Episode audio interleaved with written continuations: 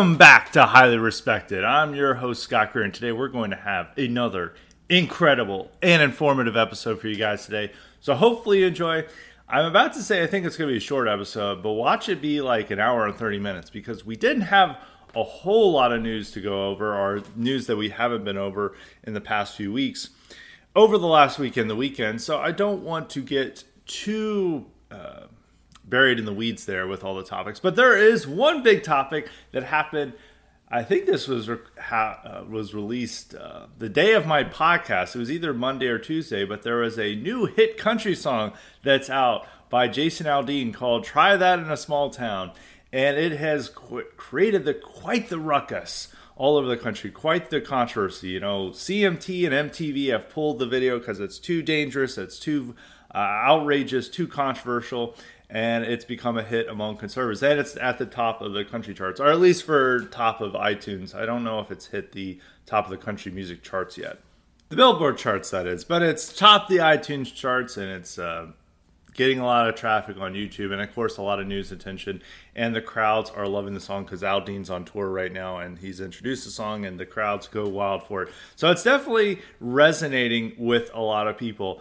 Uh, the song quality itself, you know, it's not that great, but you know, it's whatever. It's better than rap music. So if you're in the Greerhead pledge, you know, I I'm not when people have attacked the Greerhead pledge, it's like you just want people to listen to black metal and opera, and that's not true. It's pretty much anything but rap music.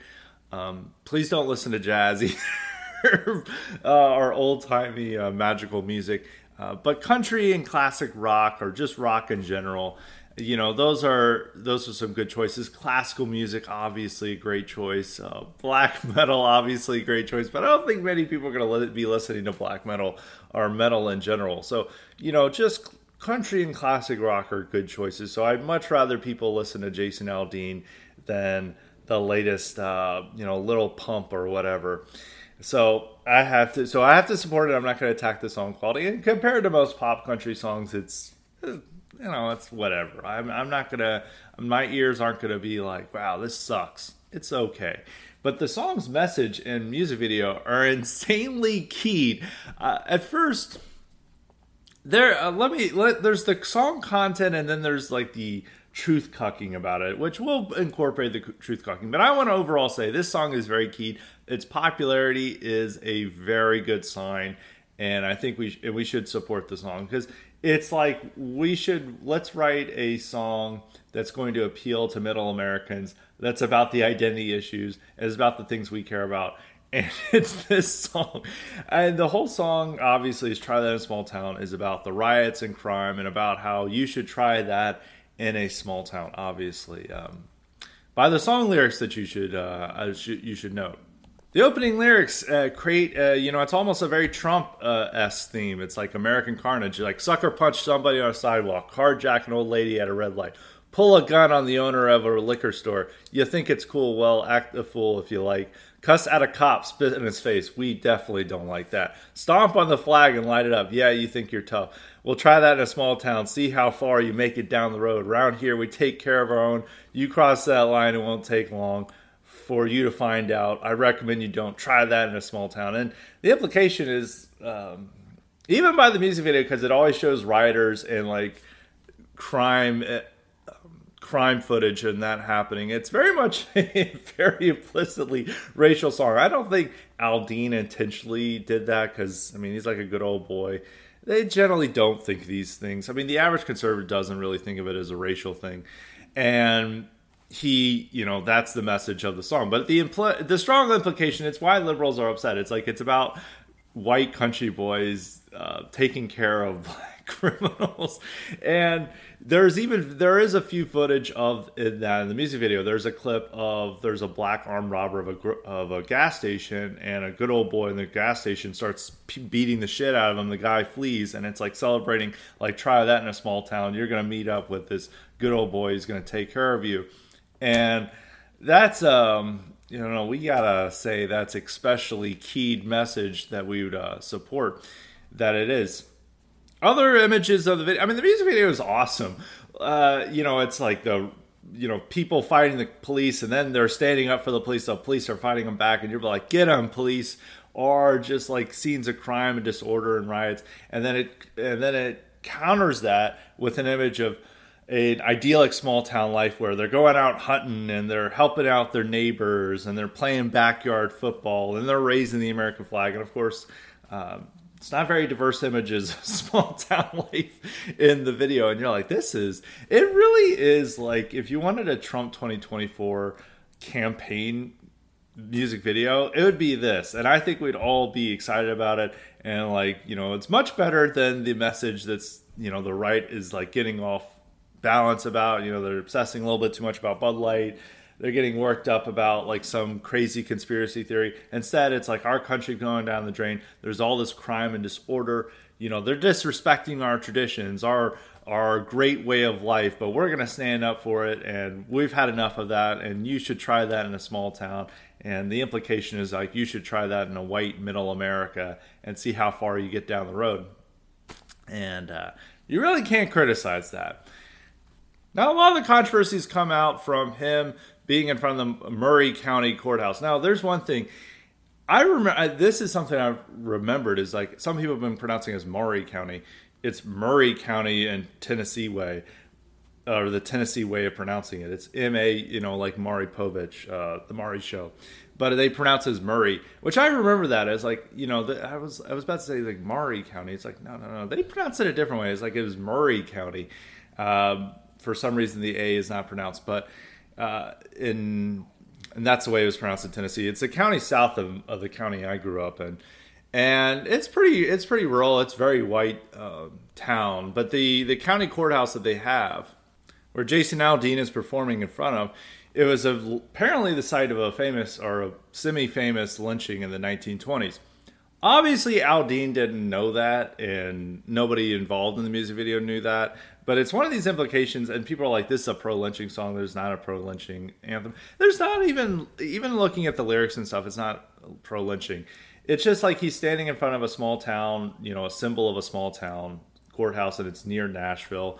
Uh, it's about a 30 minute drive from Nashville, depending on traffic and how fast you're driving and you know they just went like let's go to the nearest small town and like you know emblematic feature of a small town. They were not going to go to franklin which is like just like a hoity-toity suburb now. They're going to go to columbia and and they went in front of the courthouse and there is no understanding that the uh, that a lynching took place there. There's always this like way that they like see small things that are happening like with trump or somebody else. That like this is exhibiting some old feature of racist America, like some lynching thing or some figure that no one's ever heard of. None of these people have ever heard of this stuff. They had no idea about the implications or the message that may convey. It's just liberals finding it and just saying that this is intentional, that they were this was intentionally chosen. It's like no, it's just the you know nearest small town courthouse or you know impressive aesthetically looking one that conveys the song's message that they could find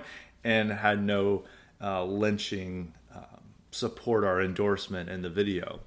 Just one of those things they're always going to claim is there, but it's not there. Uh, so going on to the factors, we'll go a little bit some truth cucking here with try that in a small town, which I've said this in a lot of podcasts before. There's this new narrative that they've that riots failed in small towns during the 2020 BLM is that a lot of the right has now tried to make the BLM riots a narrative of these small towns rising up and stopping it. And the only evidence they really have is Coeur d'Alene, Idaho, where there wasn't really much of a riot to happen. There was some protesters and there were some counter protesters with AR-15s there, and you know that was it. Uh, there hasn't been any other real examples of that. The uh, notion to make is that there wasn't really any riot. Some some of these small towns didn't have quite the riots or violence that the urban areas did. And you know, of course, there's not going to be good old boys confronting people in Washington D.C. or New York or Seattle. You know, there isn't going to be those examples of that, or Minneapolis.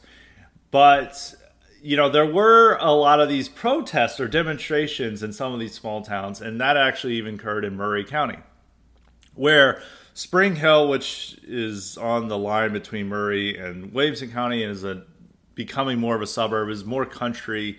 20 years ago, it's been more developing as a as a suburb with the growth of Nashville. And it had a lot of, you know, sizable demonstrations of hundreds of people who were and there were such cringe protests. They would have like the cops there walking with them hand in hand, and it's like all white people. There are no black people in Spring Hill. I haven't looked it up. There's like less than five percent of the population is black there, and there were some smaller demonstrations in Spring Hill. So they did have demonstrations. Now they did not have riots, but they did have demonstrations. So um, you could say they did try that in a small town of the music video uh, of where the music video is located, and there wasn't much response. But of course, there's not going to be much response if they're just like these goofballs. The goofballs of your town, like marching hand in hand, and it's a very cringe moment. But it more just shows what the type of um, the type of horrible moment America was in at that time, where you know there's riots in the major cities and just like un- unprecedented levels of violence and destruction, and then in these small towns are relatively small towns like Columbia, where the music video takes place. It has over forty thousand people. I know, like some of the ruralites on Twitter would say that's a major city that needs to be nuked. Um, like anything, it has to be below ten thousand to be counted as like real America, which very few people live in. And Spring Hill has over fifty thousand people, but those are the settings of this of the song or the music video, and that would be the small town. And they did have demonstrations there. Um, Probably if it had happened a year later, there would be more of a backlash. Uh, because the, the Black Lives Matter backlash happened over time. And even this song is, you know, if it had come out 2020, that'd have been uh, something. Or if it had come out in 2021.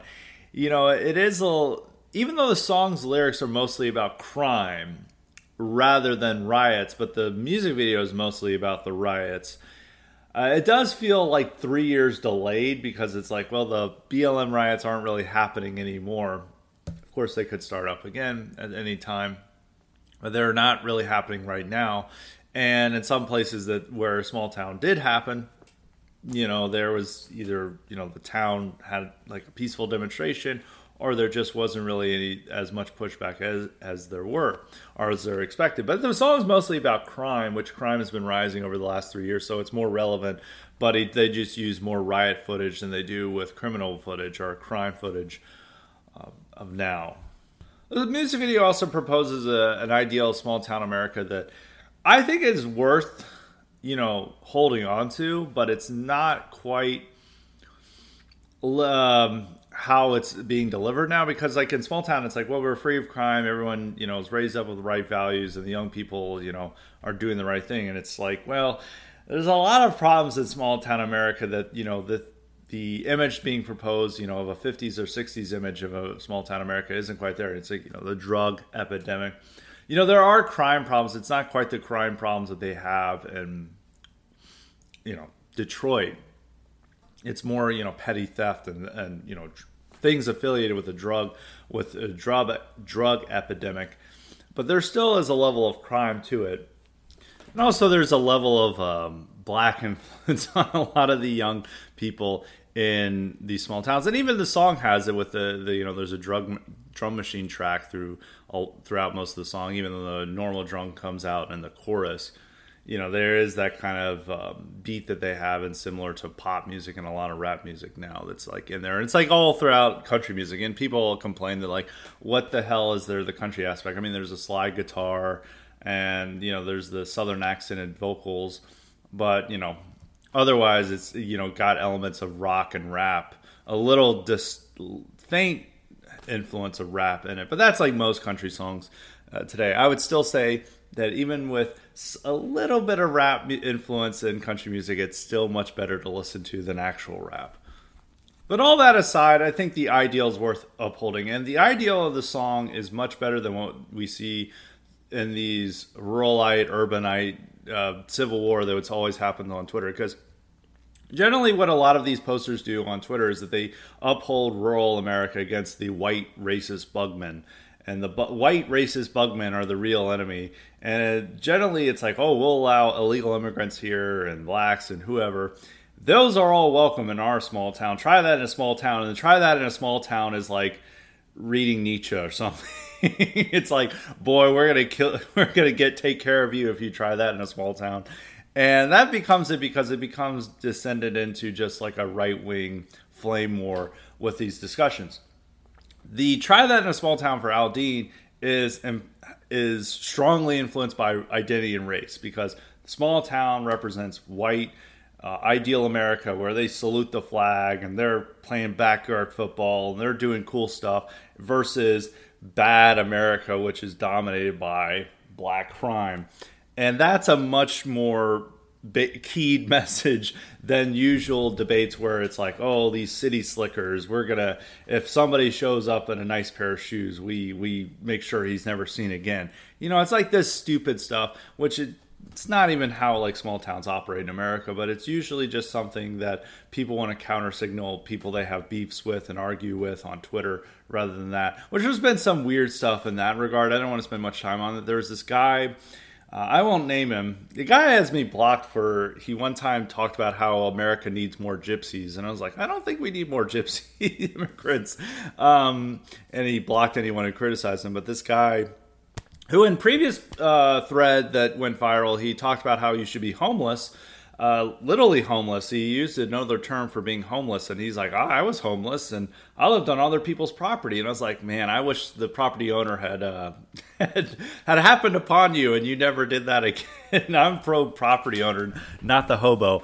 But this guy had a whole thread about how, like, you know, you should move to the middle of nowhere where there's like fifteen thousand dollar homes, and then the home that he was highlighting turned out to be uh, unlivable. Like you'd had to do like thousands and thousands of dollars of work just to make this place a livable place. So it wasn't even true. And then he had all other times like talked about how you need to get a job that a uh, three week job that pays you twenty four hundred dollars a week, and that can pay your mortgage and car insurance for an entire year. It's like what? Um, I, I, don't think that's true. I don't think uh, two or three weeks of work is going to pay for your mortgage, depending depending on how like dirt cheap your mortgage is. Um, but people are all it's generally just counter signaling various people on right on the right and challenging their manhood and being like you're not real Americans. You're stuck in a shake in a shake shack. You know try that in a shake shack. I think that would be a great song you know it's like uh, walking you know shake shacks are are very dangerous places for outsiders. So you'd want to try that in a shake shack. But I, I don't think the song really indulges in that type of rhetoric that even though we see it a lot in the dissident right sphere the online right sphere a lot of that stuff also seeps into mainstream conservative discourse that's like you know a lot of big conservative figures are always recommending people to not go to college move to the middle of nowhere and the middle of nowhere is great because it's free of bugmen. Rather than it's free of um, magic it's free of bugmen. And that's really the argument that they try to make which Aldean's song is something different. It's like Small Town America is great because it's free of magic, not because it's free of bugmen. And even a lot of country songs have done that before because there's always a uh, uh, regular theme in country music, which is fine. You know, it's supposed to be funny and, and harmless about like the, a country boy meets a city slicker and, you know, he shows him what's up or you know this girl that he's into is marrying a dating a city slicker like there's a song called "Can't uh, Bait a Hook" where it's like the guy can't even bait a hook, he can't even skin a buck, and it's like this guy isn't a real a country boy. He's not a real man, and it's done for humorous effect. Uh, and it's, it's just the nature of country music because country music is trying to, by the, its name, it's trying to uphold an ideal of American rural life and what American rural people are because that's its primary audience and they want to hear the you know their light way of life upheld and the ideal of it upheld they don't want like uh, you know a really dark song about opioid addiction, which a lot of the underground country artists, you know, they talk a lot about drug addiction and what's happening to these small towns, but that's like very bleak and dark. They don't want that from their music. They want this song about, you know, hot girls, ice cold beer on the lake, uh, you know, showing up city slickers and that type of stuff. And it's, you know, it's it's harmless. It's fine. I don't think there's anything wrong with it with a popular country artist. It becomes problem and it becomes it becomes serious political discourse, which these songs are not serious political discourse. They're just songs, and they're just something for people to sing along with and laugh and enjoy.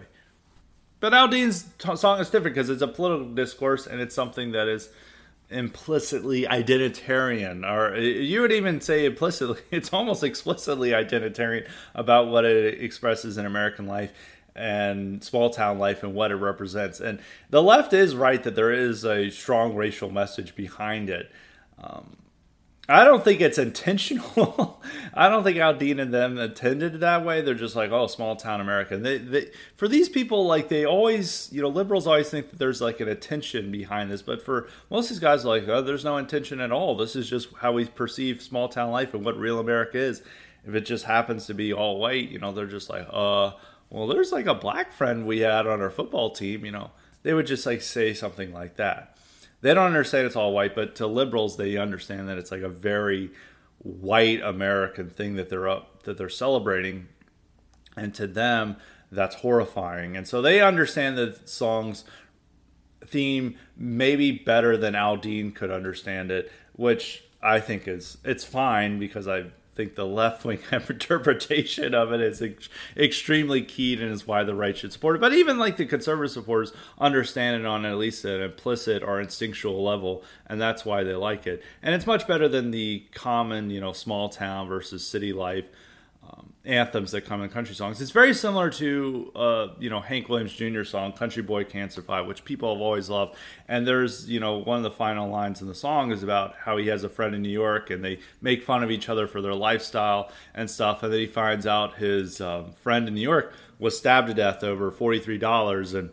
And the country boy would like to spit some beech nut in that dude's eye and shoot him with my 45. And that everyone loves that line in the song. You know, growing up in the South, like people got really pumped up about that line in the song, and you know, the song came out in 1981. You know, what would a mugger in New York City be like? And you know, the country boy coming and exerting, uh, you know, having his vengeance on that guy. You know, that's a very powerful theme. And in there, you know, it's similar to what's happened in Try That Small Town, probably more explicitly violent and um, gritty, I guess you could say, interpretation of what the theme is. But that's also a type of white backlash happening. It's like a country boy would know what to do with that, uh, with that mugger. And uh, the mugger is not likely, is unlikely to be white in this scenario, or implication of it. So it's very much similar to Country Boy Can't Survive, and that's and that's like the ultimate message of the song is like you know there's apocalypse coming, there's economic hard times, Country Boy can't survive, but the most important theme is that a country boy would stand up for himself against uh, and take vengeance on these muggers who are and these criminals who are destroying American cities, and very similar to the Aldean song. And I think it's worthwhile to have, even though the song, you know, the message may not be true 100%. But it's an ideal worth upholding, and I think it's a much better ideal of rural or small town life than what we commonly see in political discourse, which is mainly just counter signaling white liberals or white upper middle class people, even though most of the people indulging in those theories are white upper middle class people are former liberals who are who made a lot of money in the in the tech world and now they're homesteading in a way to compensate and to say that they're now real men as they have a farm, but they're only able to afford that due to uh, being involved in bugman industries.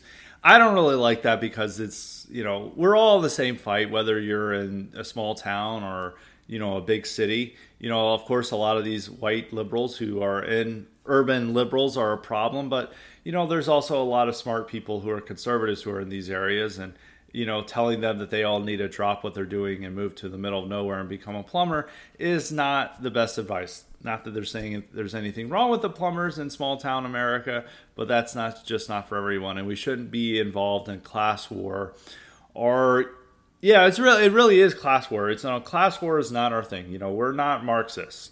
We're not Marxism but base. We're something else, and we're all in the same struggle and all the same fight together. And it's about cross class, cross regional, you know, suburbanites, urbanites, ruralites all coming together to restore America.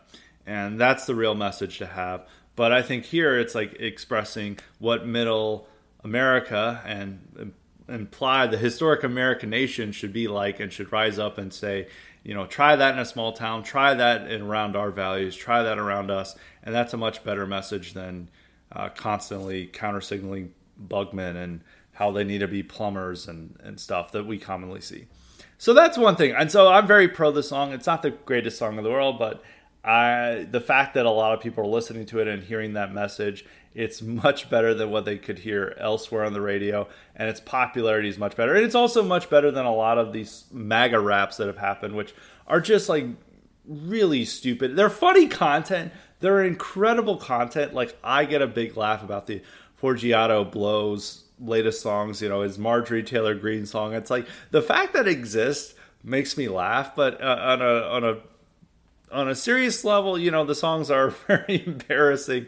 They're horrible quality. They're just stupid, and they're popular, and people actually like them is like very uh, disconcerting. You know, whether it's like you know talking about Target sucks or something. It's just like you know flavor of the week news story that he's talking about.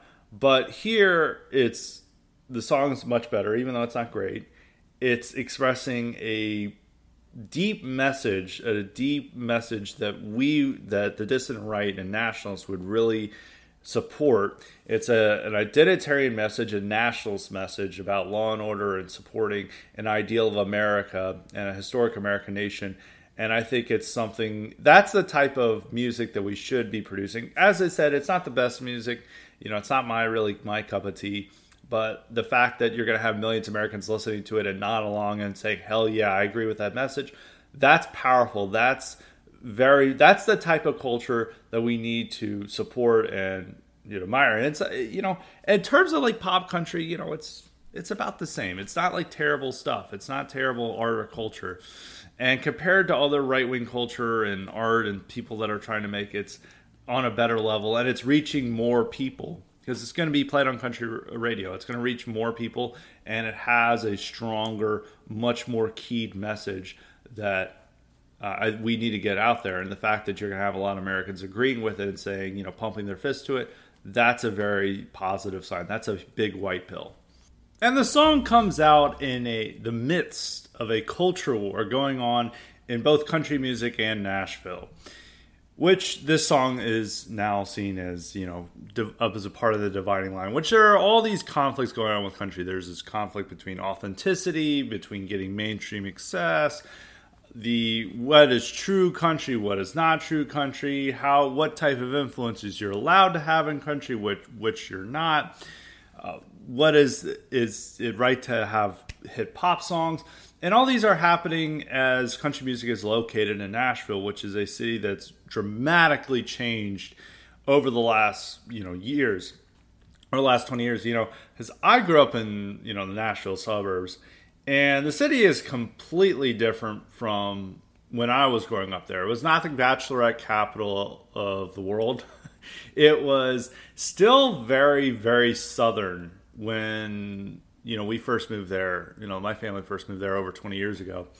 And, you know, there was people still like it's like the early 2000s and there were still women with like big hair, you know, the like 80s style hair, which, you know, I grew up in North Carolina, but there wasn't that many people there. And then like all the lo- local news networks, they had like these women with big hair. I was like, are the 80s still here?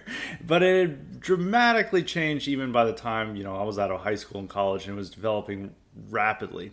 And the the development of it has just increased exponentially since then.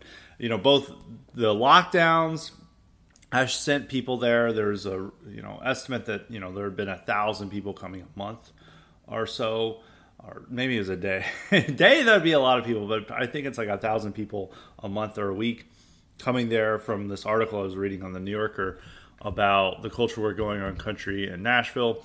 Anytime you visit, there's tons of construction, there's cranes everywhere. That's a good sign you can see as a city is developing. You know, if you go to Baltimore, there are no cranes there. If you go to Nashville, if you go to Austin, you go to Atlanta, tons and tons of cranes there. But it's like Nashville's just like construction city. It's just like massive developments going on there, and everyone's trying to move there and it's now a huge tourist spot, which it wasn't as big of a tourist spot when I was growing up there. And that's introduced a lot of money, and it's introduced new people to the to the city. And the people go there, or primarily young women go there to go for the country experience. You know, they put on their little cowboy hats, they listen to pop country, they go around the bars, and that's that. And a big reason that all these women go there is it's a very white city. It's only a quarter black, most of the areas, especially downtown, or the areas that the tourists would go, are extremely safe, much safer compared to any a lot of other cities. Uh, there's not even as much homeless population as you could go, say, in Austin. well, DC, I don't think many tourists want to go in DC. DC's become bad even for the locals. Um, but, you know, somewhere like Austin, uh, you know, there's tons of homeless there. Uh, which there's not as many homeless in Nashville. So it's like a very, it's like, you know, it's a little bubble that people can go out. It's very much of a place where white middle class can go and tune out the problems of the rest of the country and just enjoy a nice life. And that's why, you know, Nashville is it. It's, it is very Democrat, but it's very moderate. You know, they did push out a lot of the progressives who are trying to make the city, you know, lighter on crime, softer on crime and all these things would have dramatically changed the city and hurt its tourist industry. Is like, no, the Democrats there, you know, they're progressive. They're like, we're we stand with the drag queens. Uh, we're pro LGBT, but they're very pro police. Very, um, you know, we'll crack down on crime because that's you know they know that crime, if that got out of control in Nashville, it would it would end the city's you know tourist industry. But even though Nashville tries to maintain this country image, it's very more inauthentic now than it was years ago. You know, it's not. It's like it's basically somebody just moved from you know New York. It's like a gay couple moving from New York, and they're like, "Hey y'all, we're going to our mega church," and that's like Nashville, new Nashville now. It's a gay couple saying, "Hey y'all, we're going to our mega church." That is the definition of new Nashville, and it's become very liberal of a city, but it's in a very conservative state, and you know they oppose a lot of what the this Tennessee state legislature is doing. You know, the Tennessee state legislature is one of the most right wing legislatures in the country. You know, they've banned a lot of the transgender stuff. They've banned critical race theory. You know, they had that huge battle uh, back in the spring.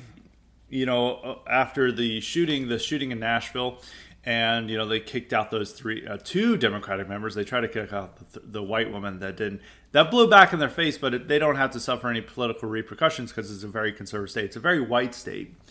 Um, I know the really blackest areas is like Memphis, and there's also a county near Memphis that's also a.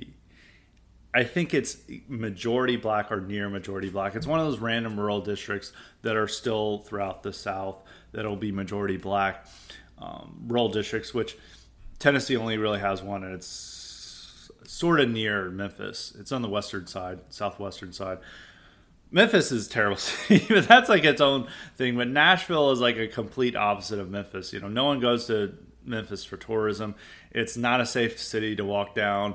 It's very black. It's very black controlled. Crime's out of control. Compared to Nashville, it's very white uh, city, very safe, uh, tourist attraction.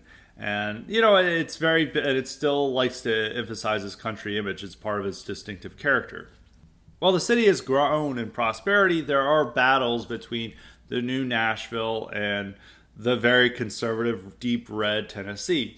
And it's playing out in a lot of political matters. You know the nashville city council the republican party wanted to have their 2024 convention in nashville but the city council voted against it because they were worried about January 6th. That was literally they thought that there's going to be an insurrection on their hands from the Republicans if they have it in Nashville, and they voted against it, even though it brought you know a lot of money to the state to the city. They voted against it for the dumbest reasons, and the state party, state legislature is now trying to punish Nashville for that this the city is becoming very pro drag queen and will have these very public defiance of all the nat of what the state legislature is passing. And the state legislature isn't happy with that. And there's even this happening within country music. So country music is there are not as many liberal artists as you would think but there are more liberal artists now. And it's becoming a they're really trying to push hard to make it more liberal, more woke. I mean, they had drag queens perform at one of the music shows. Um, it wasn't CMT. It was I think it was a. It wasn't CMA. I think it was ACM. There was like three different music award shows that, and that was done earlier this year with one of the biggest country pop artists. She invited drag queens on the show, and they were there, and they're really trying hard to push that. But the fans really don't like that stuff, and country music is trying to broaden its appeal in the same way that Nashville is. It's trying to reach middle class white girls primarily. And if you talk to a lot of, you know, adult like 20 something, 30 something women, they're really getting into country music because it's, I guess, it's lighter music than they would have listened to before. You know, it's easier music for their life now than like rap or pop or whatever. They're going to be listening to that and they're trying to broaden that appeal and part of that is making a nicer image and trying to ditch the conservative good old boy. But there's still the core audience is the rural crowd or the rural aspirants. You know it's people in the suburbs who want to pretend they're country boys as well who want to be into the country. And a big and an interesting thing when the dissident right talks about country you know they act like the traditional country artists. The ones who are staying true to their roots are the real conservative ones the real diehards, and that's what real ruralites are listening to versus the pop country, the bro country, the stuff that's hick hop.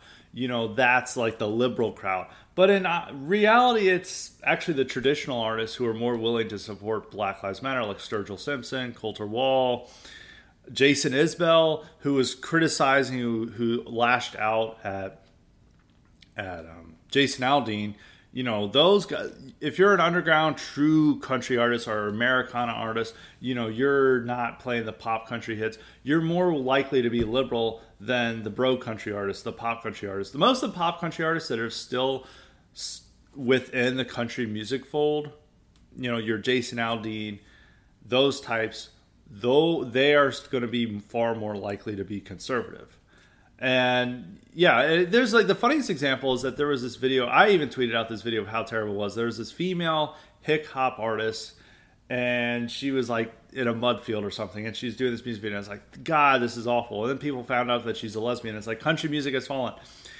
It turns out she's a huge Trump supporter, and it's like a lot of the hip hop artists are very conservative. It's one of the biggest ones now is Jelly Roll, who's just like tatted up fat guy who's like the fact that he's like huge is, is something else but i guarantee you that guy is more likely to be a trump supporter than any of the underground country artists who are writing about opioid addiction. Like those guys like are just like the true blue country artists that people on right-wing twitter want to uh, establish and admire. He's more likely to be conservative. Because that's actually the music enjoyed by ruralites it's you know they like the traditional country tunes. You know they like hank williams you know, senior and junior. They like Merle Haggard. They like that stuff. They like, of course, they like Johnny Cash. But the stuff that they're listening on the radio, they like the stuff that's being played on the radio. They like fancy like Applebee's. They like this terrible shit, and they're that's like the Trump supporter music. The people are going to actively seek out like the authentic country music being made today are more likely to be these libtard hipsters and yeah, of course, the, it's not saying that it's like exclusively for them, but I think it's a misinterpretation some people on right wing Twitter will have that like all the real blue, you know, true blue, uh, conservative ruralites are just listening to Colter Wall. It's like no, they're listening to Morgan Wallen. Morgan Wallen is like now like the theme music of right wing America. Like right conservative women, young conservative women love Morgan Wallen. I think Morgan Wallen sucks. I'm going to be honest. I, I think Morgan Wallen's terrible. But like the like the it's the fact that like Daily Wire people love Morgan Wallen. But that's like the stuff they're listening to, and so our side listens to lower musical quality. I think that is like something that people uh, don't want to admit is that our side actually has uh, maybe worse cultural taste than some of the the left uh, in that regard, and that most of the artists that we're gonna like, if you're you know want to get into the authentic stuff or the better stuff or the you know better music, you know it's more likely to be made by liberals. At least when it comes to country music, especially with, I mean, that's always been the case with roots music and Americana. It's like everyone has always been involved in that is very liberal, and they like to be liberal as a way of counter signaling the Nashville country establishment because they always like, oh, the Nashville country establishment is racist and white supremacist and, and bigoted, and we're open and we love LGBT people. And it's like all these, um, you know, more traditional country artists are showing their support for drag queens. Not all of them, but a lot. It's more likely that support is supposed to come from that field. It's like the Dixie Chicks. The Dixie Chicks, compared to a lot of their competitors, in the 90s and late 90s and early 2000s, you know, they had a more authentic country sound. Yet they were more liberal than Toby Keith, which had, you know, he's his music was more influenced by rock, like classic rock. So that's the culture we're going on. I, you know, as someone who grew up with country music, I mean, that's the music my, you know, parents listened to. That's the music I was surrounded by in Nashville, you know, Music City. Um, you know, it's fine as background music. I like it's fine, but it's not the music I want to listen to in my personal time. it doesn't really have that um, deep emotional resonance, and it's not the type of music that's um, very complicated. And also, the type of authentic country music is much more centered on the lyrics and the singing than the type of music I like. I like the music to be more centered on the music, and the singing just uh, adds to it. Are the vocalizations add to it? I don't know if black metal is quite the singing. Black metal and death metal. I don't know if that would be called uh, singing, but uh, that'd be called vocalizations. Um, and same with like even classical music. I like the you know the music side. Even when I'm listening to opera, if, you know the the vo- the singing is great and adds to it, but it's mainly the music itself that I'm more into. Which it's not. That's really not the case for country, but it's like great social music. I like. Um, you know, I like all the old classics and stuff. I don't really like the new country stuff, even though, but I have to admit that, you know, if you want to wonder what Trump supporters, the ordinary Trump supporters, are listening to, they're listening to pop country. Um, you know, that's not the libtard stuff. The libtards are more to be, even though they're trying to influence more of the libtard stuff, even in that, like Brad Paisley and, you know, some of the female country. Miranda Lambert is definitely a huge example of that you know they're trying to do that but that's like the audience doesn't like that it's still the audience is still predominantly white rural or at least the core audience is rural rural and suburban it's you know middle and working class and you know it's not something that really minorities are picking up on you know it's not music that hispanics are really getting into either i mean blacks of course aren't going to listen to it and Hispanics, the new Hispanic and immigrant populations don't get into it. The only immigrants who get who listen to it are like Indian conservatives who want to pretend they're Americans, like Saurabh Sharma. You know, I'm putting on my my country boot, I'm putting on my boots and going to listen to some Hank Williams. You know, that's a it's like a conservative aspirant uh, immigrants is a part of their assimilation process is that they get into really into country music. So it is like part of white culture. Um, you know, it's not really the stuff I really enjoy listening to, but I'm not anti it. And as part of the Career Head Pledge, you know, if you're gonna put down the rap and listen to country, you know, you're gonna get my thumbs up for doing that. Uh, no matter what country it is, even though I'm gonna roll my eyes at some of the, uh, I'm not a big fan of the pop country that's coming out. You know, I still admit that it's much better for our side to be listening to that than to rap. But the final thing I need to add, add is like the industry itself, more than the artists, are is trying to become more liberal too. Because it's the fact is like country music uh, television, CMT pulled it off the air just because of liberals criticizing it over it's uh, it's pro lynching, and they pulled it off the air. And it's like Jason Aldean is one of the top ten country artists, like most popular country artists, not best, but like most popular country artists he's in the top 10 and like in terms of his touring and stuff of like who's going to draw the most crowds it's going to be al Aldean's going to be in that top 10 he's one of the biggest country artists. This is not just some like over the hill you know artist you know he's you know one hit wonder 30 years ago. This is like one of the top artists. He he was more popular in the early 2010s than probably today. You know, Luke Combs and Morgan Wallen have replaced him at the top, but he's still there. He's still a big name he's still one of the big guys in the, in the industry, and he still has hits like this new song. Um, the fact that the country music industry is trying to create that image, but it's also part. It's the same with NASCAR. They're both, you know, you know, like NASCAR. It's a it's an entertainment primarily associated with white rural conservatives, and they want to broaden that outside of that demographic. And like with NASCAR, it's not really working. And also, NASCAR drivers are pretty much, except for Bubba Wallace, are all still really conservative, love Trump. And same with a lot of the big country artists, is that a lot of these guys are all very conservative and love Trump, but the industry itself is trying to push them into a to a more uh, liberal direction, but no, but without alienating their audience. I think, unlike NASCAR, country industry is still more leery of alienating their audience than um, than it, than it is in Nashville.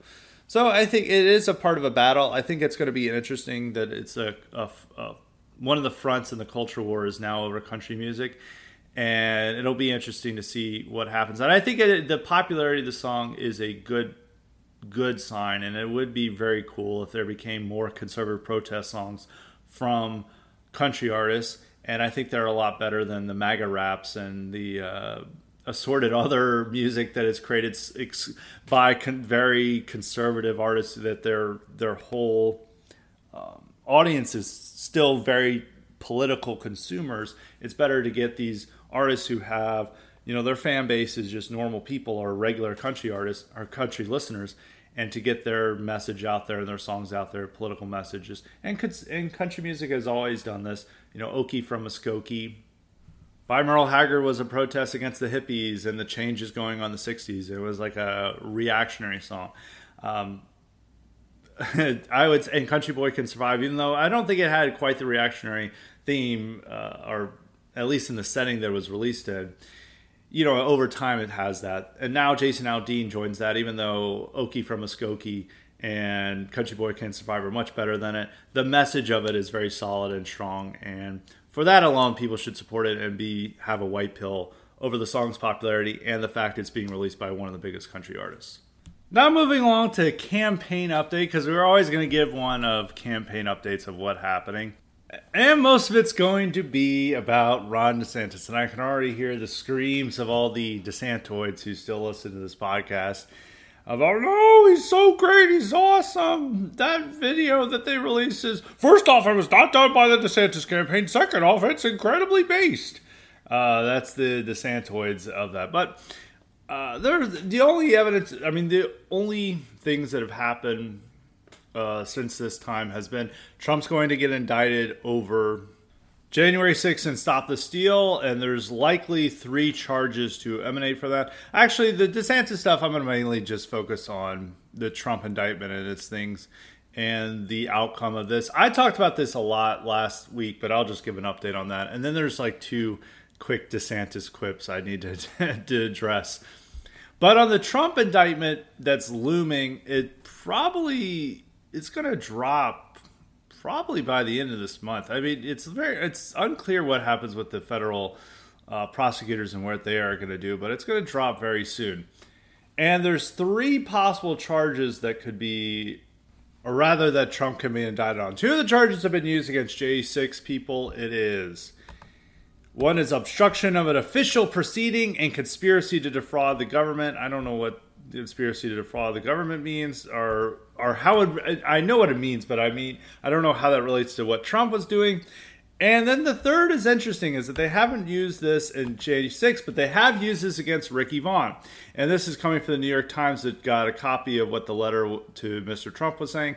And the New York Times says the third criminal law cited in the letter was a surprise. Section 241 of Title 18 of the United States Code, which makes it a crime for people to conspire to injure, oppress, threaten, or intimidate any person in the free exercise or enjoyment of any right or privilege secured to him by the constitutions or laws of the United States. And this is done to go after the Klan and others. And it was done against Ricky Vaughn because they said that he had used, uh, you know, it threatened and harmed people from exercising their right to vote by through a meme saying the text to vote. And Ricky Vaughn was convicted of that. And clearly, the Ricky Vaughn case is influencing Jack Smith on what to charge Trump with. Now, this does not mean that he will be charged with all three. He, it's unclear which three he will be charged with. It's probably, I would say, probably all three he's going to be charged with. But the third is showing the effect of the Ricky Vaughn case. Is that the Ricky Vaughn case showed that, like, well, we found this obscure rule that really we were only using against the Klan during Reconstruction, and now we're going to use against right wingers who just do things in elections that we don't agree with. As what's happening in the Michigan case, out in um, which Michigan, which they're now charging these 16 electors, alternative electors, with a whole bevy of fraud charges or election fraud charges just for standing as alternative electors, which this could lead them to over 50 years in jail if they're convicted of all these charges that they're hit with you know, it's just showing that they're trying what they're trying to do here, and it's it's pretty crazy what they're going to do. But they they feel that they are empowered to do this. They can do whatever they want, and there's no impediment to these measures. And they are now seeing the precedent set by Ricky Vaughn as the fact that he was convicted. There's a good chance it may be overturned on appeal, but now they're wanting to apply that rule elsewhere or similar ideas to just conservatives. Um, not agreeing with the elections and the results. So I predicted in past episodes that he was going to get charged with it in the letter that Smith sent to Trump, and it was revealed on Tuesday. I believe it was Tuesday. Just further indicate shows that he is going to get indicted. Now, what's going to happen with this indictment? I guess it's to go over what are the chances with Trump here. There's also last week as a new development is that the Aileen Cannon, the judge in the documents case, set a, a date for May 20th next year to oversee that case. And now there's a chance he could push that back again because if he is uh, well on his way to securing the nomination, he can be like, "Look, I'm I'm about to be running for president against the Democrat. I don't I this needs to be pushed back until after the election." There's a chance that Aileen Cannon may push it back again until after the election. And his best bet for Trump in both these cases is to get them pushed back until after the election.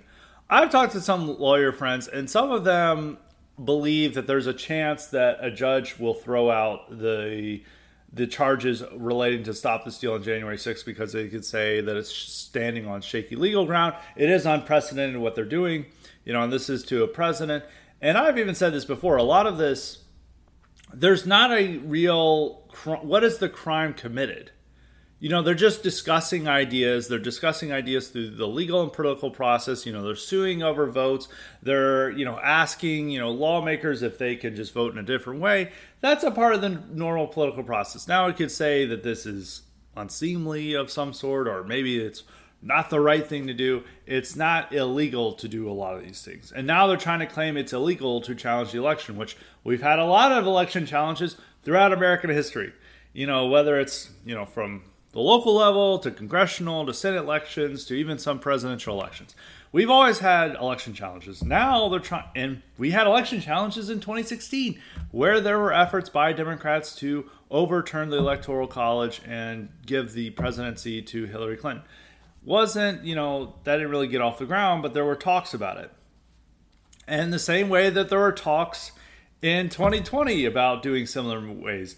Nobody was charged with any crimes in 2016, but now in 2020 or over the 2020 election, uh, not only Trump, but the 16 electors in Michigan and like people that could be surrounding the Trump campaign. I guarantee you that like Rudy Giuliani and John Eastman and some others are going to going to get arrested as well or charged with some type of crime relating to uh, Stop the Steal January 6th. And it's a way of just like criminalizing normal political process, but if you challenge elections that disagree with the system, the system is going to put you in jail. And this is all about salting the earth of the MAGA earth, is ensuring that MAGA can never rise again, is that they really want to crush anything associated with Trumpism. And in Michigan, the Michigan thing is probably really, really horrible. It's one of the worst you know, the Ricky Vaughn thing was really bad, but this might even be worse. It's on the same level at least. Because, I mean, they arrested him over memes. Here they're arresting people over just being alternative electors. And all these people are in their like 60s. They're all boomers. The youngest person's like 56. And they're threatening them with years and years in jail for the crime of signing up to be alternative electors in and they weren't even used. They weren't even used. So it's like what what fraud was committed here? And it's really just the state power flexing its muscles. I think in Michigan, you know, they would like to do that in other states, but they're not going to do it in other states because I don't think they have quite the political power that they do in Michigan. Michigan has gone from a state that had a Republican governor and a Republican legislature to a state with a Democratic governor and a Democratic legislature. And it's much more blue heavy state than Pennsylvania, Arizona, or Wisconsin. And Democrats won handily in 2022. So they feel that there's going to be no real pushback from this, and they really want to you know, send a clear message to the Republican Party that they're the weaker set and they're going to destroy them and they really want to hammer them. I think those charges are just so flimsy that any judge, it might even be a state judge, throws this shit out. They have to be the attorney general has to be so confident that they're going to get this in front of a libtard judge who won't throw this out that they'll just be convicted. I don't even even if it goes to trial, I'm very I'm very positive that a jury would not convict. But maybe they hosted in Detroit or somewhere and or Ann Arbor or somewhere where there's like a very liberal population, you know, one of the college towns. I don't, I don't know particularly where they would uh, hold it uh, for state court, and maybe they'll just they'll vote to convict as like Trump bad, democracy good. We got to save democracy by sending these old people to jail for years for a non-crime. But I think if any, if that you know they appealed it to the federal court, you know, even maybe the Michigan Supreme Court, and maybe there's more conservatives on there, would, the case would just get thrown out. It's just so flimsy and so ridiculous. But the fact that they're willing to do this, that this is not just some you know idiotic DA on a power trip, you know, local DA. This is the state attorney general, somebody elected to office, was reelected again.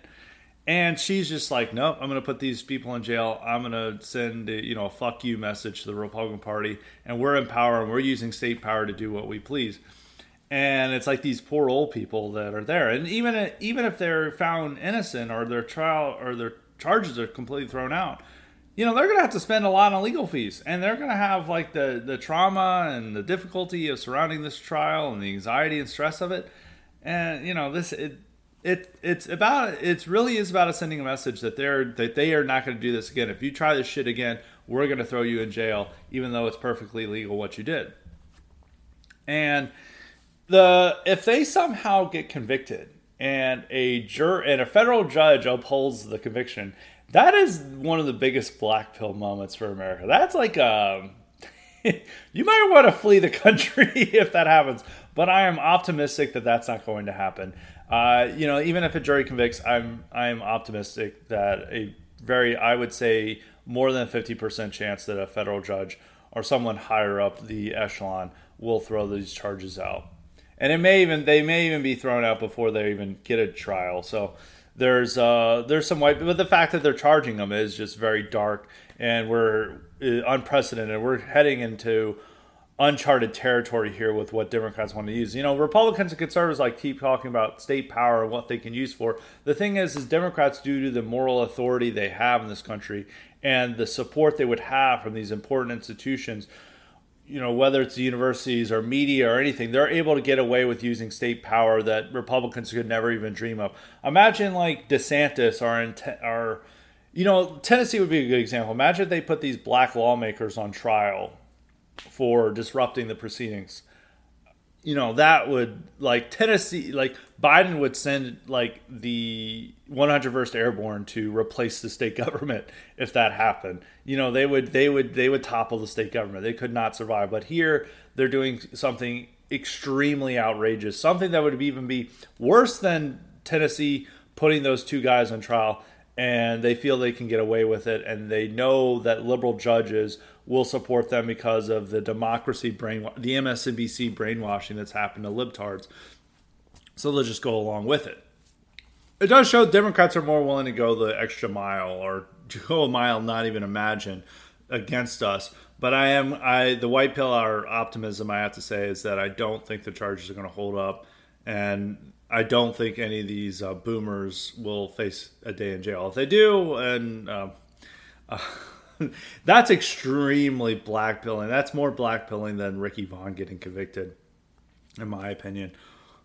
Even though Ricky Vaughn's case is horrible and terrible and is like unprecedented, like this is even an escalation to that. But it's all set off by the Ricky Vaughn and other cases and what they think they can get away with. And then with Trump,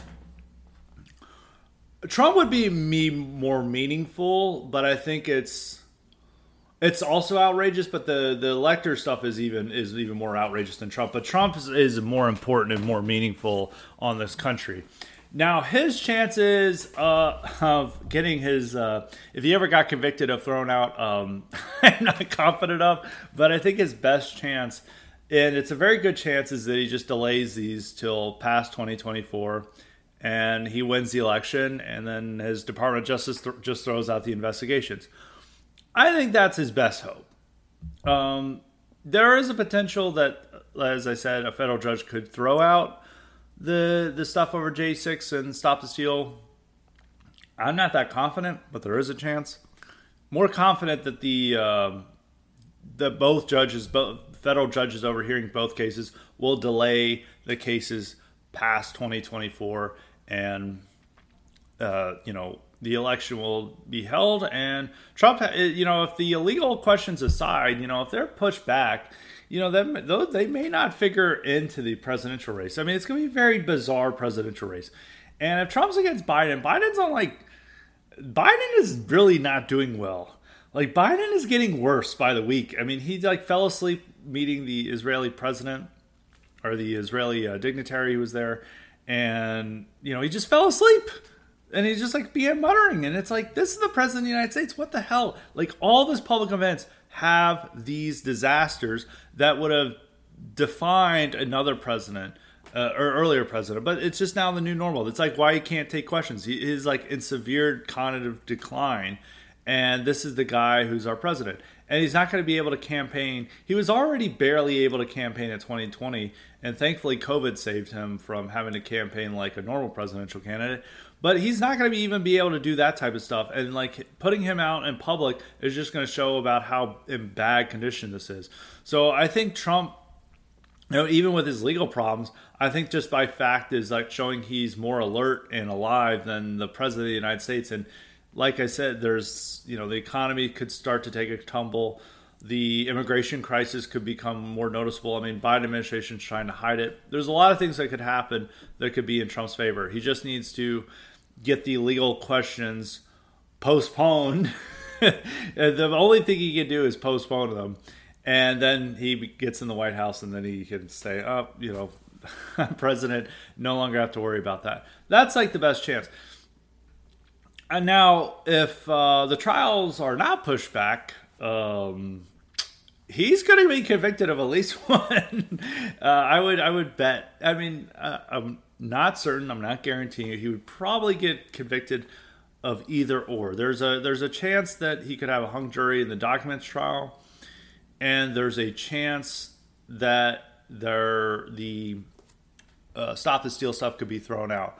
I, I think there's a greater chance of a hung jury in the documents trial than that a judge would throw out the stop the steal stuff.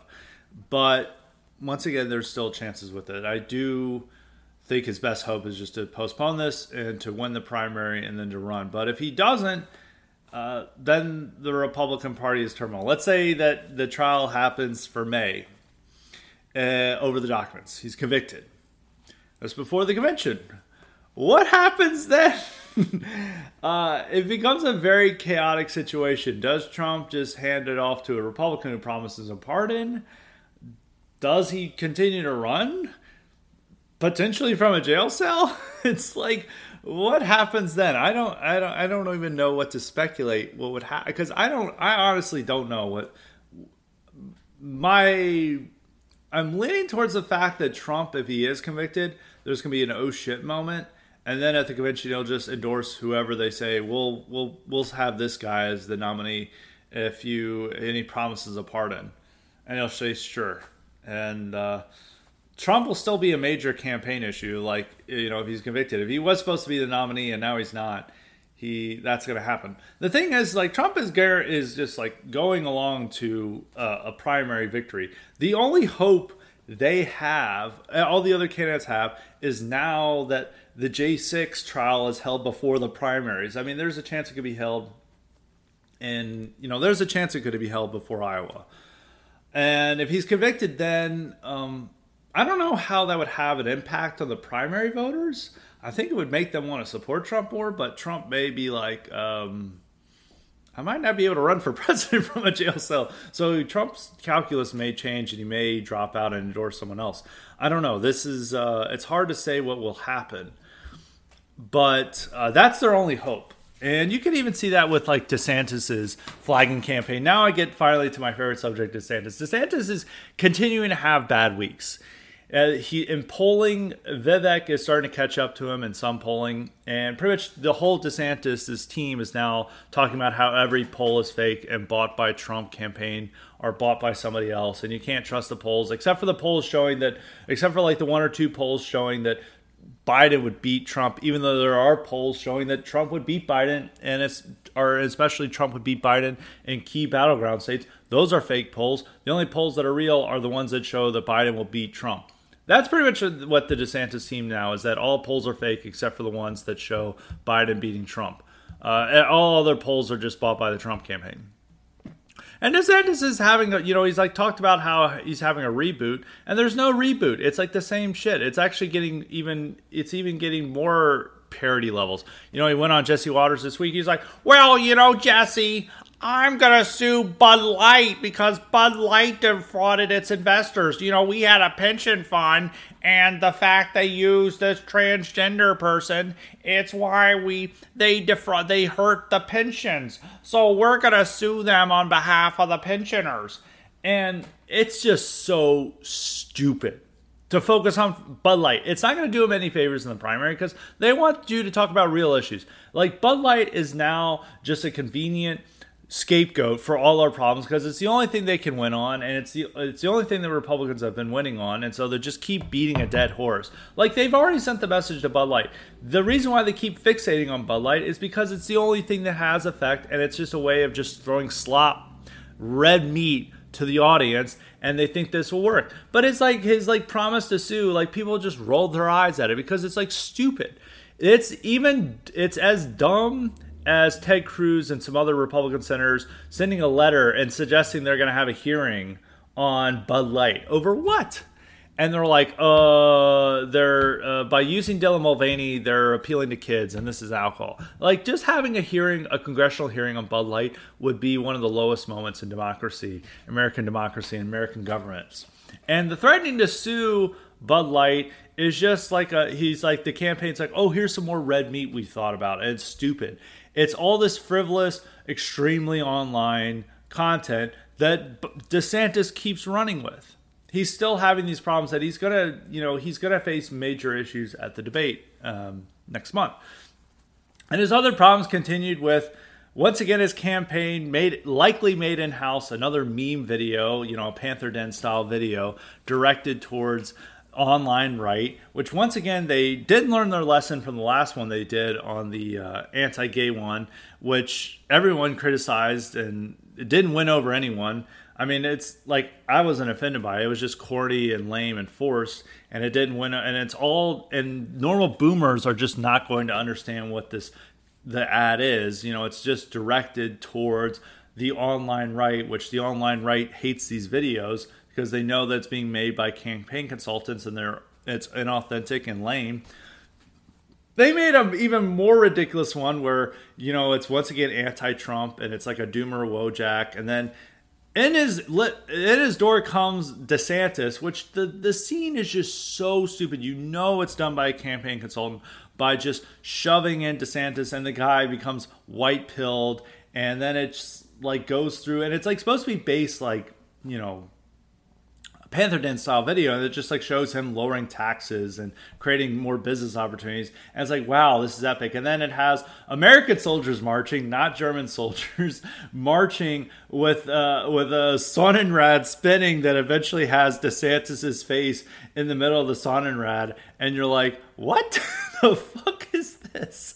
You know, they're really fulfilling my joke that I said that they'd eventually hire Moon Man to do pro DeSantis raps, and this is pretty much close to my jokes. Like, you can't parody DeSantis anymore because he is the parody of himself. Like, if they were like suggesting what a reboot would do, he would suggest you would suggest suing Bud Light. He does it. You know, with suggesting these inauthentic meme videos, we're gonna put DeSantis. That's done likely in house because it was revealed they try to deny that that anti-gay one was not done in house, and then it turned out it was done in house, and it's likely that this was done in house too, because none of these meme smiths are wanting to do this for free. They're wanting to get paid, and that they workshop this video. And for some reason, none of them realize that the spinning uh, wheel Sonnenrad is uh, means something else. It's just not a meme symbol, and they went along with it. they at least knew that the using German soldiers marching was not was not good optics. That it's better to use American soldiers. And then you just have like DeSantis there, and it's just so ridiculous that this is like a product of the campaign. But once again, think the whole campaign is just fixated on extremely online issues, and his whole and it all comes down to his personality. He is not winning over voters. Once more people get to know DeSantis, they're like, well, we like what he did in Florida, but he really doesn't connect with us. He doesn't inspire us, and we're still loyal to Trump. And the persecutions against Trump is helping solidify his support among the among Republican voters because they feel that this is a, not just an attack on Trump, this is an attack on all of them, and they feel they have to rally to Trump's cause to there. And DeSantis is having problems articulating that too. He's like, you know, you know, he attacked Trump for not doing enough on January 6th. He's like, I would have told those protesters to, and stronger to stop. And then his campaign had to apologize for that and walk it back, which just shows the complicated way of going about Republican politics. is like Vivek is running the primary campaign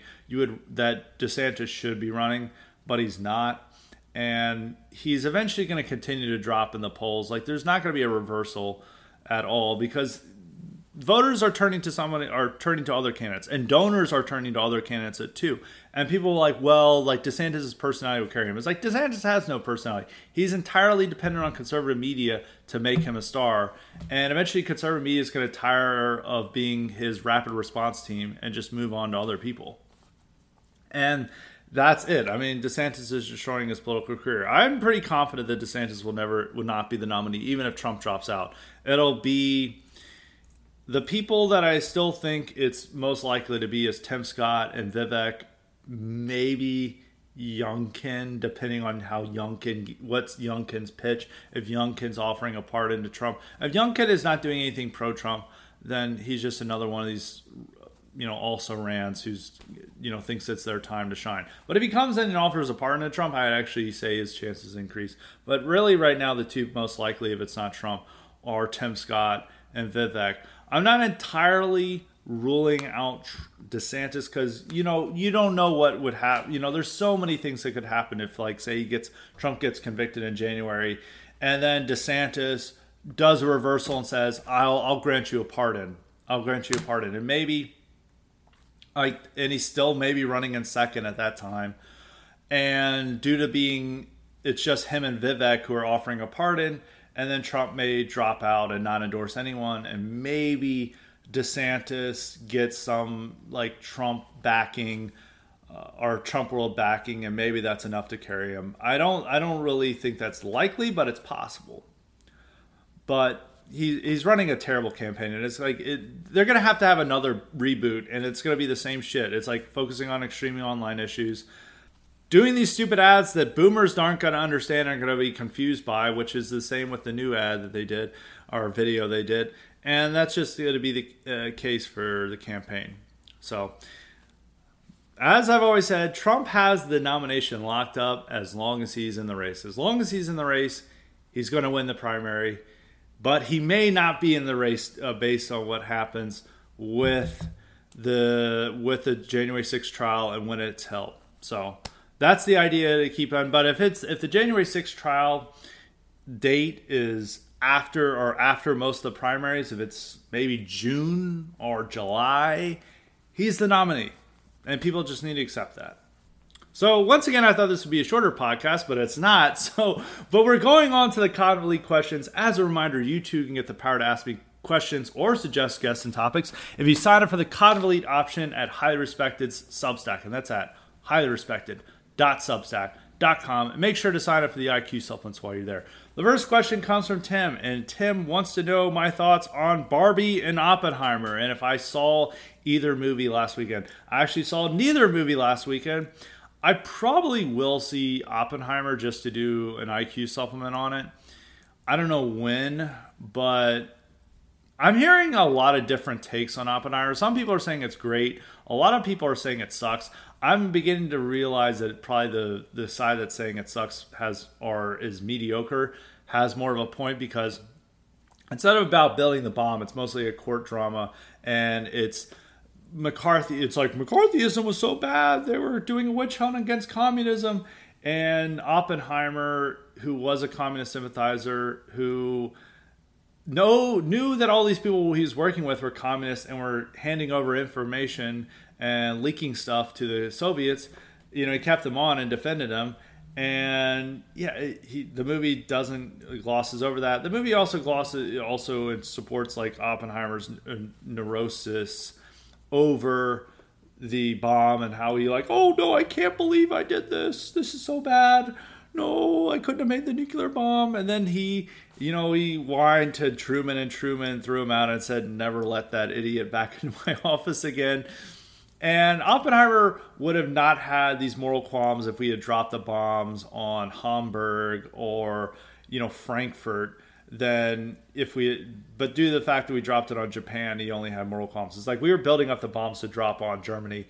He would have had no problems if it, if we had used them against Germany. It was just the fact that we used Japanese that he found a moral conscience over that. So I think it's dumb. Uh, I'm actually pro dropping the bombs. Uh, but that's another subject. Uh, actually, I'll just go briefly into there because we've already had it. Is it, there's always the argument that we could have just said you can keep the empire, you can keep the emperor, and everything else. But the way the war was going, we were going to have to like occupy Japan, and the only way to get Japan to agree to that in any case was to drop the bombs or to prevent the Soviets from taking. I think there was also fears that if we didn't drop drop the bomb quick enough that the Soviets may evade and would make Japan communist. And so we were trying to get them to surrender quickly and surrender quickly to us. And the only way to have done that was to drop the bombs. Because Japan wasn't going to, I mean, the Soviet Union wasn't going to offer, like, you know, to allow them to keep their system either. They were going to want to go in and take over the country. And uh, Japan was unlikely to just give up all its gains and allow American reconstruction of the government to occur. So, in the context, we saved half a million lives, American lives, by dropping the bombs. So, we'd already done massive bombardments of German and Japanese cities, which I'm not. I'm not as um, a pro or supportive of that. I think there is a lot of problems with that. But compared to like what else we did in the war or all these type of wartime atrocities, I don't know why dropping the A bomb was somehow worse or something that we need to uh, be regretful of. And it was also about showing American power to the Soviet Union as well. So but we sa- we saved half a million lives by doing it. It's unclear if we had just had the surrender terms as like everything's the same, but you get to keep the empire, emperor. Whether they would have agreed to that or they would have said, uh, "No, we want you to invade."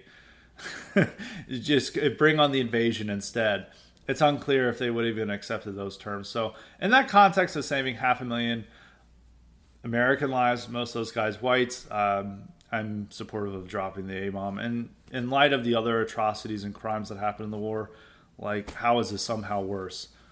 That'll probably be a controversial take, but it is what it is. Uh, that's my last. That's another reason why I don't like Oppenheimer as a figure. Uh, but on the Barbie movie, I'm not going to see the Barbie movie. It's like a musical, like it's a movie made for women. It's like I'm not gonna. I don't care whether it's woke or not. I'm like not. It, it's like a stupid movie that I'm just not going to see. It's not appealing to me. I think there's like a irony factor in it, but like I'm seeing like these ri- ridiculous musical numbers. I hate musicals. I hate musicals, and it's done like this, and it's like, why would I ever see this movie in a million years? So I'm not seeing the Barbie movie, uh, regardless of whether it's woke or not. And everyone's arguing over that. I don't care whether it's woke or not. I am not seeing this stupid movie. Um, I, I, don't want to see you know Ken and Barbie sing along to stupid numbers. I you know I'm a huge opera fan, but I absolutely hate musicals. I think you know operas are serious. There's uh, and there's not this. Um, uh, you know, theater kid. Well, there's a different kind of theater kid energy. Operas are serious and, and touch like real human emotions and are like have a lot of depth to them. Musicals are just, you know, gay theater. It's really bad. I have always hated musicals, and it's like, oh, you know, um, I love West Side Story. Love the singing. It's like it's terrible. Musicals really need to be banned. Right, so for that alone, the musical numbers and just the themes, I'm just, I'm not going to see Barbie.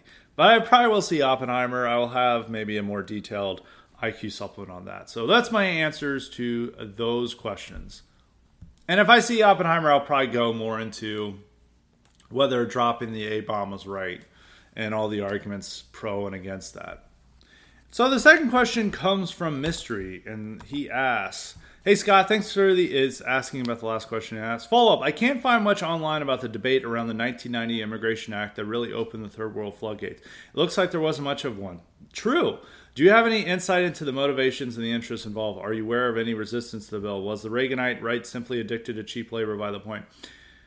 Yeah, it was just about increase. It was all economics. And it was about like increasing the numbers. Like it's it's remarkable how little information there is about it. You know, I've read over the last year, I read two books about immigration policy historically, and both of them talked more about 1986 IRCA, which is um, the amnesty bill, and they barely addressed the 1990 Immigration Act.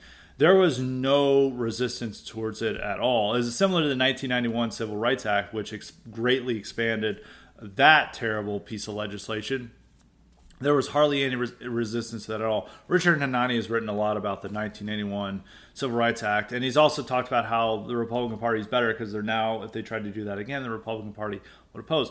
No, there was no real resistance towards it. I think they were just, it was business motivations. It's like we need more immigrants, nation of immigrants, Cold War is winding down. Let's uh, let's make America stronger and that it, there's not a lot of information about it. I've been trying to find a lot more information about it in the debates around it. Uh, but uh, based on what I'm finding, or the lack of finding, it appears there was no debates around it. There was a lot of debates around the 86 amnesty. Uh, and one funny thing about the 86 amnesty was that a lot of the immigration restrictionist groups supported it because they thought it would actually end illegal immigration. It would make and would add some immigration restrictions, and uh, none of that happened. They were all very big on e-verify and other things, and none of that actually turned out to be the case. It was also it was seen in some light that it was in a, a restrictive immigration, but it turned out to be not so much the case. So yeah, there was very little resistance towards it. Same thing, reason, pro economy, America is a nation of immigrants, etc. It really just proves how terrible George H.W. Bush was a president, and really where America just like quietly became uh, the GAE in that time. With the Cold War ending, we became you know the Unipol. We became the sole world power, and we expanded civil rights, we expanded immigration, and we uh, set the set the foundations for the current state of the country at that time under George H. W. Bush. And so he has a semi-related question about uh, George H. W. Bush. Were how influential were the neocons on that administration? They were involved in it because uh, Wolfowitz and uh, Cheney were in the administration. Well, Wolfowitz and Cheney were running the uh, Defense Department at that time, so yeah, there were uh, they were there, and that's also when Wolfowitz articulated this like the real policy vision of the globalist American empire. He had this whole policy papers like we're going to spread democracy everywhere. It's our right to. We're going to spread all these rights, and we're going to Americanize the whole world. And people are like, uh, this is all insane. But in terms of, you know, at that time, the Cold War still dictated foreign policy there were beginnings of it because you know Bush sent troops to Somalia, which was about how we're going to be the world's policeman, and this was heavily supported by the neocons.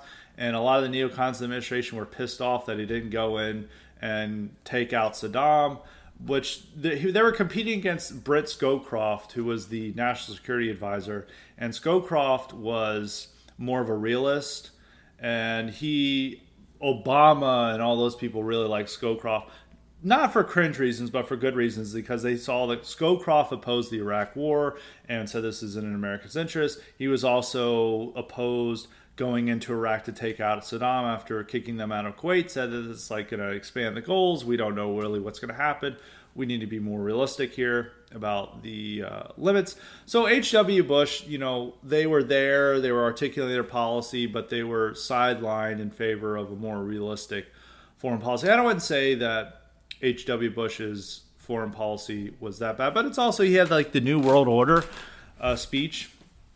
You know, we sent in troops to Somalia, and we felt like the America was unchallenged. You know, Soviet Union was over, and throughout the administration, communism was dying out. You know, in '89, all these governments in, in Eastern Europe fell, and then Soviet Union was continuing to weaken and lose its power and grip over its own country or its own domains, and you know, it's now like America's in the driver's seat. No one can challenge us. And so a lot of that began in under Bush. But due to Scowcroft's influence and others, you know, they were not really in control there. And there was different concerns there than there are, you know, even 10 years later. But you can really tell if you want to illustrate their, you know, their lack of total control is what happened in Kuwait is that it was just a limited war. We keep the Iraqis out. We placed sanctions on them, and then we got out. We didn't try to replace the government, which the neocons wanted to replace. So H.W. Bush did not go far enough to their demands, which his son then they were in total control of the Bush administration, or the second W. Bush administration. So that's the question from Mystery. And the third and final question it's not from New England Refugee. Uh, we love New England Refugee, but he did not send a question this week, which is fine. It's instead from Jay. He. Um, he said he had questions, but he just really went off about how he, um, which is fine. You can send your opinions to me if you want. I don't, I don't mind that at all, and I can address them. But he, he had a bold. His first two questions are things he talked about. It's a bold move. He both talked about how much he loved the professional and how much he loved the Sound of Freedom, even though the professional depicts a. Um, underage love relationship between a four year old man and a 12 year old. So, and then Sound of Freedom has a very different message. So that's a bold move. I have to admire the boldness of this. But he talked about how he liked the professional. Mainly that he liked Gary Oldman is great. I agree, actually. Gary Oldman's the only good thing about the professional. Um, he says he likes the music. I guess the music is whatever. Um, and he liked the Tony, the mobster character that works with Leon, who's uh, the older man uh, dating the 12 year old Natalie Portman. Um, but that's his defense of the professional. Uh, I'm not sure what he wanted to be to say in defense, but I have to agree. Gary Oldman is the only good thing about the movie. If the movie was like uh, two hours of Gary Oldman's character, I think it would have been a great movie. But he's only in it for a few moments, and but every scene he is in, it makes a decent film. So you should just fast forward through the movie, just the Gary Oldman parts. Uh, then he talks about the Sound of Freedom. He uh, putting aside the theme and messages. I think it's a good movie. I think there are a lot of masculine themes in the movie: honor, risk taking, courage, purpose. They compare it to QAnon, which made me think of something you said about QAnon once. You said something like, "You never saw something on the right attract so many women." True. I think maybe the reason is because the theme of QAnon was saving children. Same reason I think this movie will do well. I think that's fine. I think you know the the themes of the movie seem fine. It's I'm not that anti it. It's more that I think that the topic at hand, human trafficking, will become a major obsession with the right, and it won't. It could potentially come at the expense of caring about restricting immigration. Is that we could begin welcoming immigrants here to stop them from being exploited by human traffickers, and going to the second part of the QAnon, like saving children, yes, because this goes to the reason why they uphold systemic pedophilia to counter systemic racism because it's a very powerful thing. Like everyone hates pedophiles. And the fact is, is like imagining your enemies are pedophiles and abusing children. That really outrages people, especially women. And that's why there's so much women involved because they feel that they are saving the kids. In the same way that like white liberals, you know, when they see starving African kids, like we have to save those kids. You know, for QAnoners, they think that you know the mole children are being transported around in Wayfair furniture, and we have to save them. And so that's why they get really into this stuff. QAnon's incredibly uh, female dominated thing, and there's a lot of people who get into it who are um, outside of the normal conservative loop. You know, there's a lot of people who are like health instructors and and into alternative health, which now that's becoming more of a conservative thing. But they first got into this stuff through QAnon and like saving the kids and how we need to rescue those kids who are uh, locked away in Wayfair, or as they claim, as they're locked away in Wayfair furniture. Um, but um, as I always say, I don't have any problem with the movie. It's it's nice that you know the success of it may mean that there could be really good movies produced out of it. You know that have the themes we like. But I am worried that the move to obsession over human trafficking could make conservatives embrace a liberal line on immigration. So that's my main concern with that. And it's a little bit, you know, on human trafficking, it's just a synonym for immigration like that's really what human trafficking is. It's like immigration. And we have to worry about making sure that we still stay immigration restrictionist, even if you like the movie and you want to help kids out in Latin America and rescue them from, uh, you know, uh, forced labor or, or you know brothels. You know, you still have to uh, keep immigration restriction at the forefront of what you believe. So, last movie topic: some directors seem to make movies with aesthetics aesthetics that really, once again, mispronouncing things or having trouble pronouncing things that really appeal to white people. I'm thinking of Wes Anderson or some Tim Burton movies. Can you think of any movies, directors, themes which, that seem to really appeal to white people? Uh, the medieval stuff. Uh, medieval stuff is always like white coded. that is definitely like here, you uh, white people, this is something for you. It's like the Viking stuff, even though there's some minorities into it. That is like a very white masculine movie that they want to make. It's very white coded uh, thing. I actually don't like Wes Anderson movies. I really, I never wanted to. I hated the style. I hated the aesthetics. I hated the the charm. It's like, oh, it's ironic. It's it's it's it's eccentric. It's so random. Anytime I see a trailer for Wes Anderson movie, it's like I would kill myself if I watched this. I like some Tim Burton movies. Like, of course, I'm a huge fan of his Batman's uh, Batman films. I think they're far superior to Nolan's films. I would and that those are, I would say are the best Tim Burton movies. Uh, Edward Scissorhands is are fine It's fine, but a lot of the other stuff like Nightmare Before Christmas and some of the other stuff I find uh, pretty lame.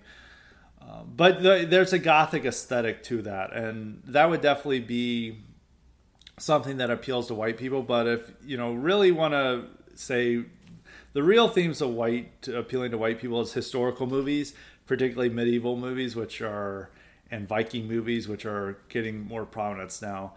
Um, that would what I would say are very appealing to white people. You know, gangster films. That's minorities love those type of movies. They, you know, I think uh, war movies aren't particularly white themed.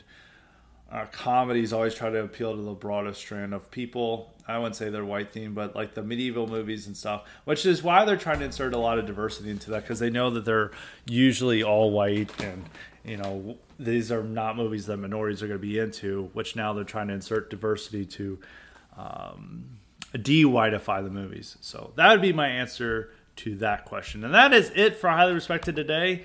Hopefully you guys enjoyed. Actually once again i lied. I said this is going to be a short podcast and then i joked it could be an hour and 30 minutes. Sure enough it's over an hour and 30 minutes. So when you get on just topics you got a lot to say you don't know that's what happens. But that's the magic of highly respected. So we're going to have a great article that's going to come out this week. I was actually going to briefly talk on it, but as I said, we had too many topics. And we're going to have a brilliant IQ supplement later this week. So tune in for that. So until next time, stay respected.